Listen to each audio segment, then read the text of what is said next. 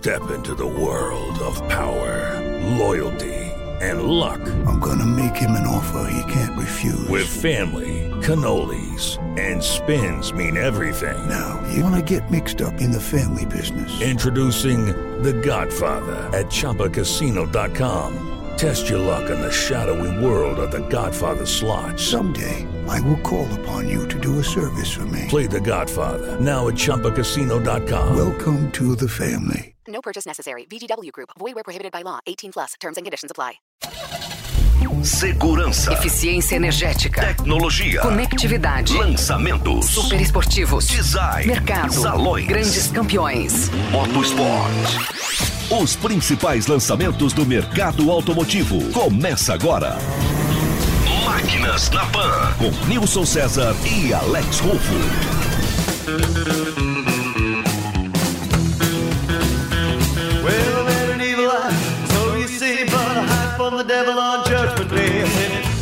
Olá, meus amigos do Máquinas na Pan. Começamos este final de semana, né? E você pode ter certeza que vai ter um super programa aqui com a gente. Aliás, um programa premium, hein?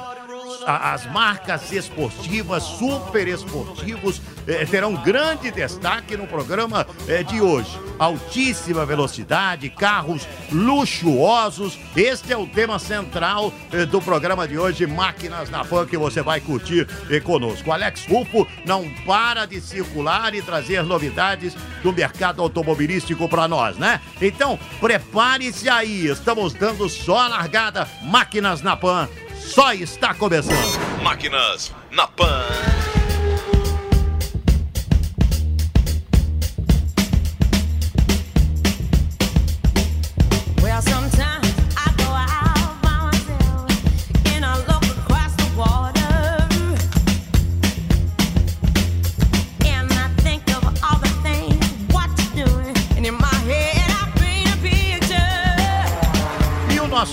Alex Rufo, neste final de semana, ele ouviu três jornalistas especializados e que testaram essas super máquinas, né? Vamos lá, meu caro Alex, qual é o primeiro convidado jornalista que você traz conosco no Máquinas na Pan? Diga lá, Alex!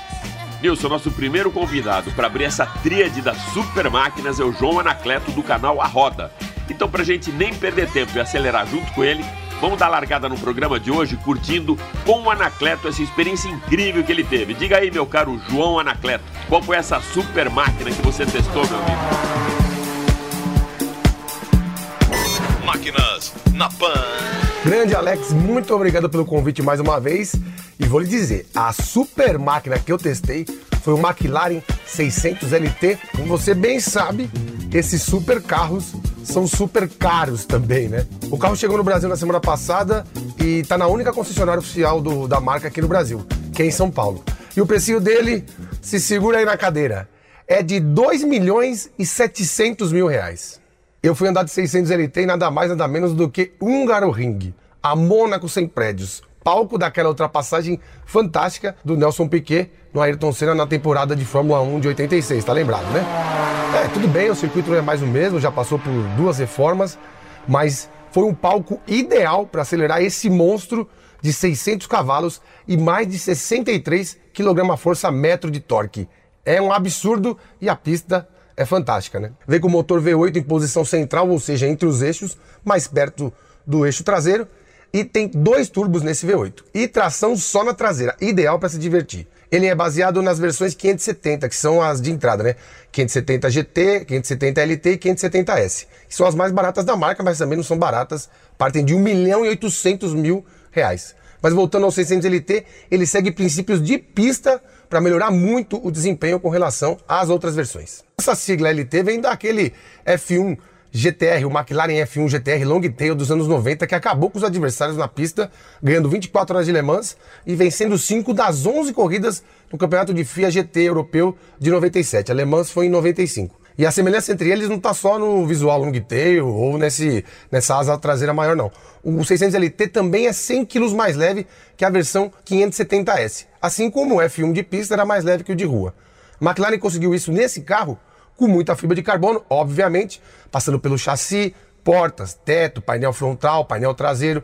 Só esses painéis externos de, de fibra de carbono ele perde 7 quilos com relação ao 570S. As rodas de alumínio também são forjadas para ficarem muito mais leves e até os pneus são mais leves, exclusivos para que ele consiga emagrecer. Só em rodas e pneus são 17 quilos. Por dentro, os bancos de fibra de carbono economizam mais 21 quilos e ele não tem ar-condicionado não, viu? O que economiza também faz ele emagrecer mais 12 quilos e meio. Segundo eu conversei com a chefia de engenharia da McLaren lá na Hungria no dia do, do lançamento, perder esses 100 quilos num carro desse porte é melhor do que ganhar 60 cavalos de potência. E você pode até achar que é balela tal, mas isso vira realidade quando você acelera num ambiente controlado, meio sem limites, né? Ele faz 0 a 100 em 2,8 segundos e chega a 200 km por hora em pouco mais de 8 segundos. 8,2 segundos. O que é menos tempo do que eu levei para falar essa frase aqui para você. É, a 200 km por hora, esse aerofólio, todo o kit aerodinâmico, devolve os 100 quilos que ele perdeu, vamos dizer assim, emagrecendo com fibra de carbono, em é, downforce, o que equilibra mais o carro, né? Ele é, é mais uniforme, né? A devolução desse peso, joga o carro para baixo, gruda o carro no chão e equilibra ele, transformando o 600 LT na super máquina mais divertida que eu já dirigi em 15 anos de profissão. O carro, cara, é simplesmente fenomenal. E eu espero que eu possa acelerar de novo aqui no Brasil em breve. Muito obrigado, eu fico envaidecido, vamos dizer assim, de participar mais uma vez aqui no Máquinas na Pan, que é o melhor programa de rádio sobre automóveis e faço questão de sempre dar minha contribuição assim que você chamar, tá bom? Grande abraço para você, para todos os ouvintes. Até a próxima. Legal, João. Com certeza a gente vai ter mais vezes você por aqui com a gente. Máquinas na Pan.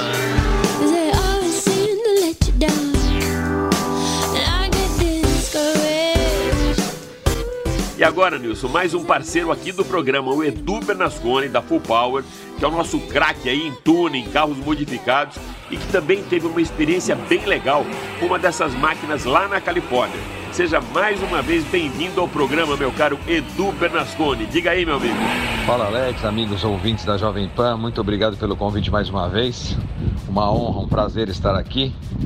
Vou contar um pouquinho de uma experiência que eu tive com um carro muito especial que eu dirigi na Califórnia, mais precisamente em Huntington Beach, que um customizador, um designer chamado Chip Fuse, que é uma das estrelas daquele programa Overhauling, que no Brasil passava no, no Discovery. A gente foi visitar a oficina do Chip Fuse, a Fuse Design, e ele nos deu a oportunidade de dirigir o Hemisphere, que é um hot rod super moderno com motor V8 Hemi, como o próprio nome diz.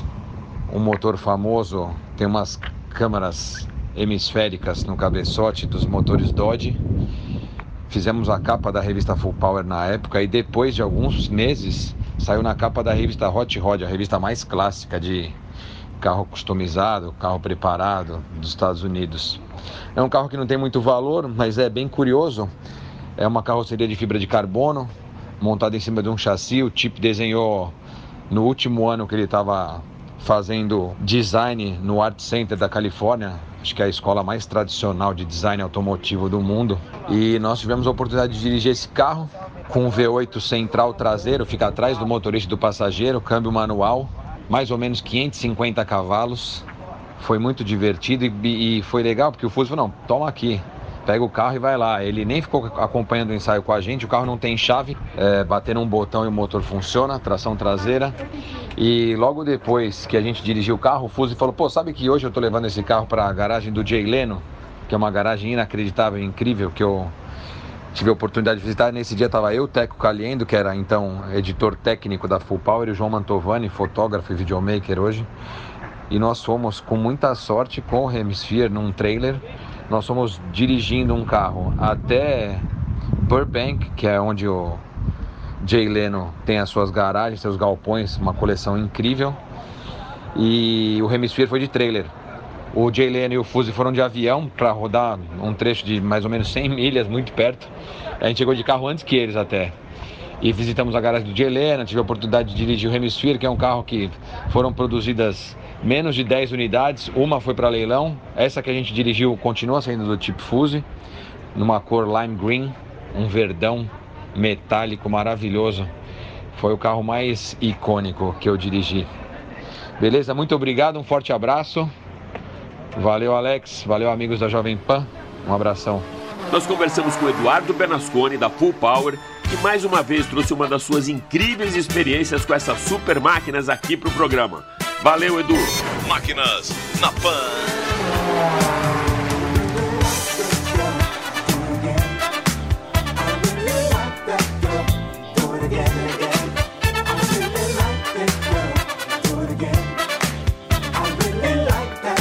Nós seguimos com Máquinas da Pan para você, neste programa que traz carros de alta qualidade e grande velocidade. Só que das quatro rodas, nós vamos falar de duas rodas agora no Máquinas da Pan. Vamos ver o que, que o Alex tem pra gente. Diga lá, Alex. Wilson, agora para falar de mais uma super máquina, a Karina Simões, da Webmoto, que sempre traz essas novidades aí das duas rodas pro programa, vai trazer pra gente uma experiência bem legal com uma moto dos sonhos. Conta pra gente aí, Karina. Oi, Alex. Olá, ouvintes da Jovem Pan. Eu sou a Karina Simões, sou jornalista da Web Motors. Lá eu escrevo sobre carros e motos, dos mais baratos aos mais caros. E tô muito feliz com esse convite porque ele me fez recordar um dos episódios mais legais que eu tive em cima de uma moto, que foi quando eu testei a BMW HP4 Race. E já que o tema hoje aqui são as super máquinas, essa é a moto dos sonhos.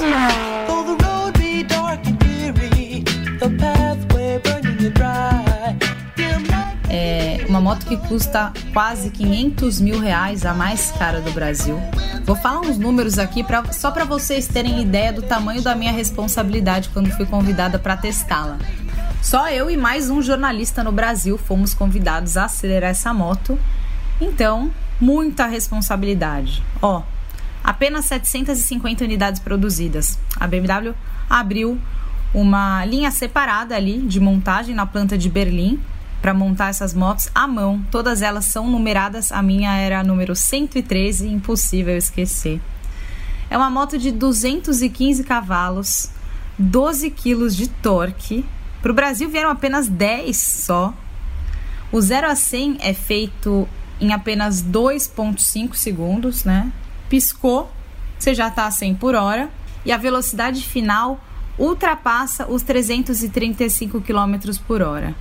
É uma moto extremamente rápida. Eu lembro que eu não passei de terceira marcha, porque eu girava o acelerador, eu já estava lá na curva, assim, muito, muito rápida. E por que ela é tão rápida? Porque ela é leve demais. Pesa apenas 171 quilos em ordem de marcha, porque o chassi, o subchassi, as rodas, a carenagem, tudo é em fibra de carbono. Então pensa numa moto extremamente leve e com 215 cavalos, né? Essa receita não podia ter um resultado diferente desse. Bom, é uma moto de pista, ela não é homologada para rua, então ela não pode ser emplacada, não tem chave, não tem farol, não tem nem descanso lateral, é, não tem piscas. Todos os componentes dela praticamente são de competição, né? Toda a suspensão é de competição. A balança é a mesma utilizada no Mundial de Superbike. A eletrônica é muito refinada. No próprio punho eu consigo ajustar os modos de pilotagem, a rigidez da suspensão, a atuação do freio motor, os níveis do controle de tração. Enfim, é muito fácil ajustar a moto para você, né? Ajustar os parâmetros ali para o seu tipo de tocada, o seu nível de habilidade. A única coisa que não era fácil para mim era esquecer que eu estava em cima de uma moto de praticamente meio milhão de reais, né? E como ela é uma moto de competição, o câmbio é invertido, então é diferente das motos convencionais, onde a primeira marcha é para baixo. Nessa, a primeira é para cima e as outras marchas são para baixo. E ao mesmo tempo que eu tava assim surtando de estar em cima daquela moto que é um objeto de desejo de tanta gente, eu tinha que tomar certos cuidados, né? Muita delicadeza nos comandos, muita delicadeza no acelerador, no freio, porque ela é muito rápida. O freio é um absurdo, você encosta nele, a moto para. Então tinha que tomar muito cuidado para não tomar um susto, né? E engraçado que tem algumas curiosidades que envolvem essa moto. Uma delas é que a cada 5 mil quilômetros, ó, não basta só ter os 500 mil para comprar, você também tem que ter uma bela grana guardada para poder fazer a manutenção da moto. A cada 5 mil quilômetros, você tem que mandar o seu motor lá para a Alemanha, vai numa concessionária, tira o motor, eles mandam para a Alemanha e a Alemanha te manda um motor novo já amaciado para você colocar na moto. Esse motor custa 15 mil euros. Esse preço é sem taxa, sem frete. E aí você também tem que fazer isso com a suspensão e os freios. A cada 5 mil, tira e manda para os seus respectivos fabricantes lá na Europa. Concluindo nosso papo, a BMW HP4 Race é uma coisa de louco, diferente de tudo que eu já pilotei na vida. Eu lembro que quando eu estava terminando o teste, parando a moto, tirei o capacete, olhei para todas aquelas pessoas que estavam paradas ali me olhando, desejando estar no meu lugar e pensei, né? Nossa, esse é o tipo de experiência que só o dinheiro ou a profissão podem nos proporcionar. No meu caso, foi a profissão. Espero poder voltar aqui para contar outras histórias com super máquinas para vocês. Espero que vocês tenham gostado. Quem quiser conhecer um pouquinho mais da minha história, do que eu dirijo, do que eu piloto, acessa lá o meu Instagram, KS1951, e lá vocês vão descobrir por que esse 1951. Rufo, muito obrigada pelo convite. Ouvintes, obrigada pela audiência e até a próxima. Tchau. Máquinas na Pan. Valeu, Karina. Nós é que agradecemos mais essa sua visita aqui no Máquinas na Pan. E dessa vez acelerando essa máquina dos sonhos, a BMW HP 4 Race. Let's celebrate loving each other,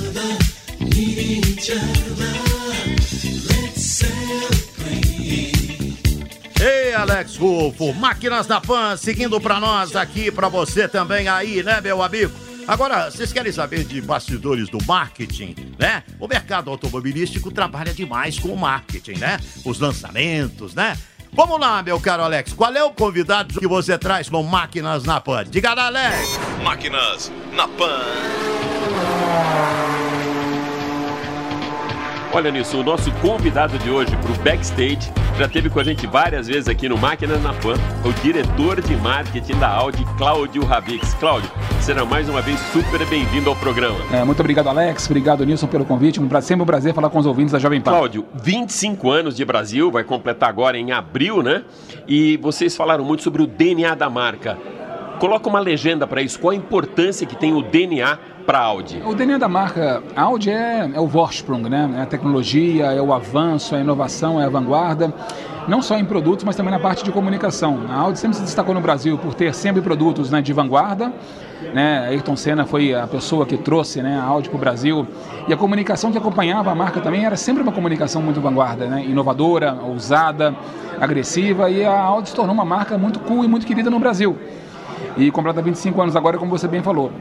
E a ideia nossa da comunicação, né, para agora, né, nesse reposicionamento da marca é, para 2019 e para os próximos anos, é justamente a gente trabalhar é, o resgate da ousadia e da vanguarda também em comunicação. A gente entende que o consumidor da Audi está acostumado a ver grandes campanhas de comunicação, ele gosta de ver coisas diferentes do que a concorrência normalmente faz. A gente está trabalhando muito fortemente para poder mudar a forma como a Audi se comunica de uma maneira mais humana, mais emocional e mais forte é, com o público, não só nas mídias tradicionais, mas também no digital. Digital é o momento, né? A gente fala muito de disrupturas e de transformação digital. Eu vi que o guarda-chuva de vocês, embora não abandone ainda o, o offline, mas o digital é o caminho, né, Cláudio? Tanto é verdade que nós estamos mudando, inclusive, o share de investimentos nos meios de comunicação. Então, nós vamos sair de um 20% de investimento em mídia digital de 2018 para 40% em 2019, sendo 45% já no segundo semestre. Vocês falaram muito de valorizar as pessoas e também conectar esse consumidor. Então,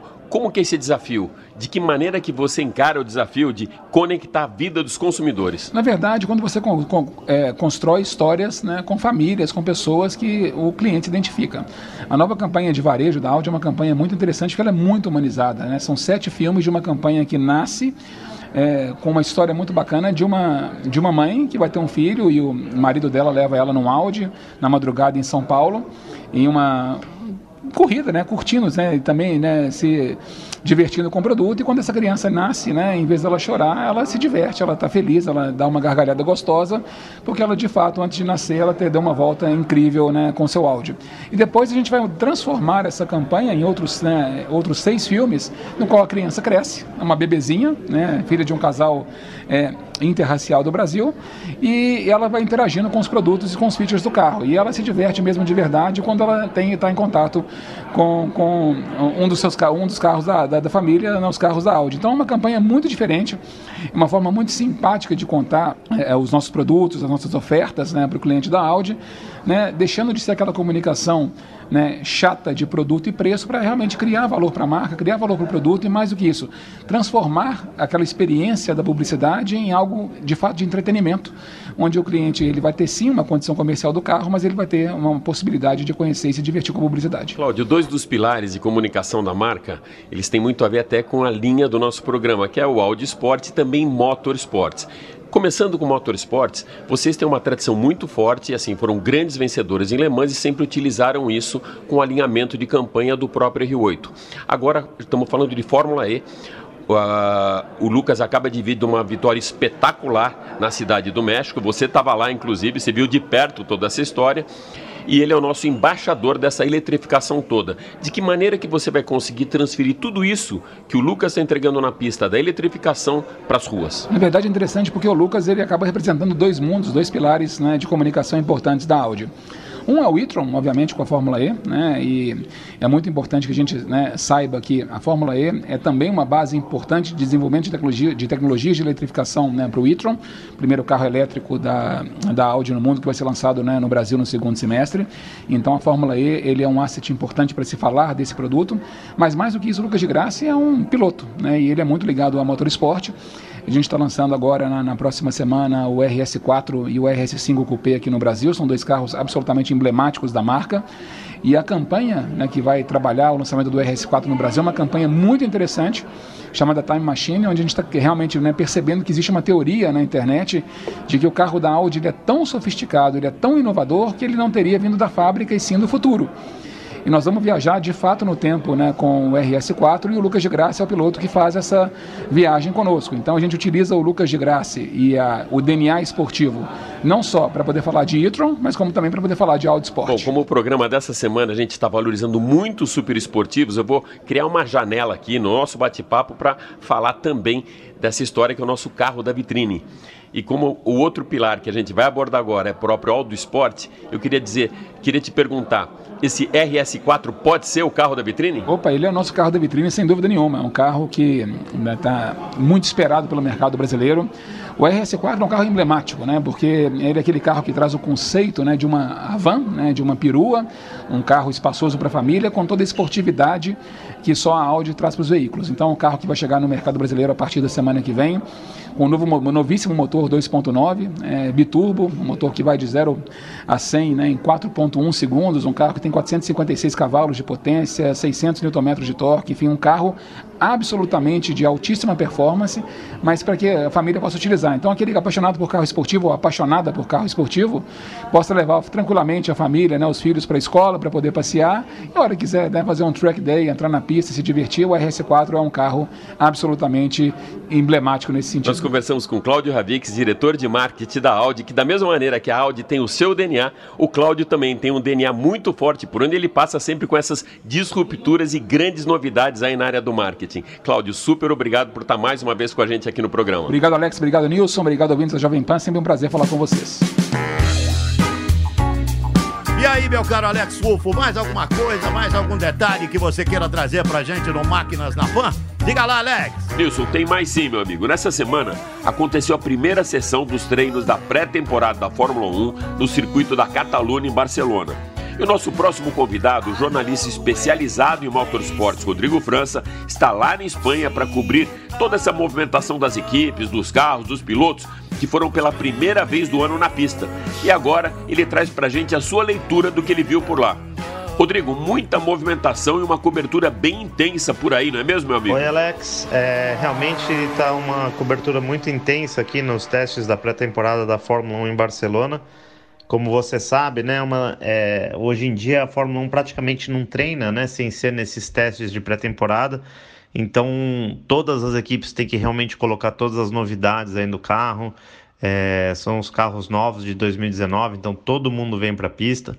Cada equipe traz um carro apenas, né? Então tem um rodízio de pilotos. Então é, é muito interessante ver que enquanto um, um piloto está ali na pista, o outro fica acompanhando o box atentamente, querendo ver como é que está a reação do carro. Obviamente, a nossa expectativa aqui da imprensa é ver a Ferrari mais forte e foi o que aconteceu realmente aqui nos primeiros dias em Barcelona. Tanto o Sebastian Vettel quanto o Charles Leclerc conseguiram liderar os treinos, né? Fizeram tempos muito competitivos. É, eu tive na entrevista coletiva da Ferrari eu vi que o, o Vettel não consegue esconder o sorriso, né? Nitidamente eles estão muito felizes com o carro. E por outro lado, o Hamilton se mostrou mais preocupado. Ele realmente está elogiando a performance da Ferrari. É, eles foram andaram os dois pilotos, tanto o Hamilton quanto o Bottas, com tanque bem cheio, virando um tempos bem altos, né, com pneu mais duro. Então eles não estão realmente preocupados em mostrar performance. Afinal de contas, ganharam os últimos títulos todos, né? Mas eu acredito que a Mercedes não digo que se acendeu um sinal de alerta, né, um sinal amarelo, mas eu acho que vale ver como é que vai ser semana que vem se a Mercedes continua com esse desempenho. Das outras equipes, eu acredito que a Haas foi muito bem, né? A gente teve o destaque também para o Pietro Fittipaldi, que é, virou super rápido, né? Ele virou um décimo só pior que o Roman Grosjean, que é o titular, e praticamente no mesmo décimo do Kevin Magnussen. É, deu é, 14 voltas na, na terça-feira, 48 na quarta, fez um trabalho excelente, não pôs uma roda para fora, conseguiu melhorar o seu tempo a cada, a cada saída, é, testou várias coisas para a equipe, para a Haas, né? então conseguiu fazer um trabalho bem sólido, foi muito elogiado pelo Gunter Steiner, que é o chefe da equipe, então isso foi uma boa notícia para o Brasil. Então é isso, obrigado mais uma vez pelo convite aí para participar do programa. Pode contar com a gente sempre que for possível, tá bom? Valeu, um abração. Um abraço para você também, Rodrigo. A gente conversou aqui com Rodrigo França, da agência RF1, especializada em automobilismo e que é um verdadeiro multimídia, com editoriais também nas revistas Exame, VIP e Car Magazine. E agora, Nilson, para a gente aproveitar esse clima da Espanha e de Fórmula 1, a gente conversou também com Pietro Fittipaldi, que é o nosso brasileiro representante na Fórmula 1, que é piloto de teste lá da equipe Haas e que estava na pista para acompanhar os treinos e aí foi pego de surpresa quando foi convidado para também testar o carro junto com os pilotos titulares. E fala agora com máquinas na PAN direto do circuito da Catalunha.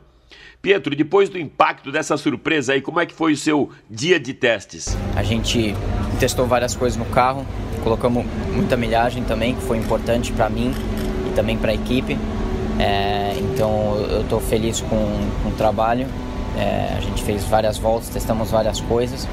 É, então foi, foi, isso. A gente, o que a gente quis fazer, a gente conseguiu fazer. As equipes levam um carro só para esses testes da pré-temporada. Então muita responsabilidade, né, Pietro? E já andar no carro novo, foi isso? É, exatamente. É o carro, o carro novo que eles vão usar já para também testar é, semana que vem. E então, se alguma coisa acontecer, a equipe fica sem carro. Então, claro que é uma, um pouco de pressão nessa parte, mas é normal é, faz parte, já tive em situação similar, similares antes. É, então foi, foi bom para a equipe ter essa, essa, essa, data, esse feedback, então é, eu tô, tô muito feliz. Pedro, seus tempos ficaram muito próximos dos tempos dos pilotos titulares, o Magnussen e o Grosjean. Isso deixa você bem mais confiante, não é mesmo? Sim, claro. É claro que me deixa confiante. É, no começo era só meio que me adaptar com o carro, é, com as velocidades que são mais altas com o carro que eu normalmente estou, estou dirigindo. É, e aí daí era me sentir bem, dei 7, 8 voltas, aí de lá pra frente eu tava 100% no carro, me senti confortável. Máquinas na Pan. E nós estamos chegando ao final de mais um Máquinas na Pan para você. Bom demais, né? Um programa premium com super máquinas. E para encerrar o programa, o Alex Rufo está de volta. Alex, foi bom demais. Diga lá, Alex. Foi muito bom mesmo, meu caríssimo Nilson César. O programa de hoje entregou para os nossos ouvintes o mais puro DNA do Máquinas na Pan. As máquinas em altíssimo estilo, potência, com muito glamour, esportividade e sofisticação. Então vou pedir pro Andrezão uma trilha aí bem alinhada com toda essa potência que deu o tom do programa de hoje. Então, meus amigos, com carros de altíssima performance, o Máquinas na Pan dessa semana fica por aqui. Super obrigado pela sua audiência e até a próxima. Valeu!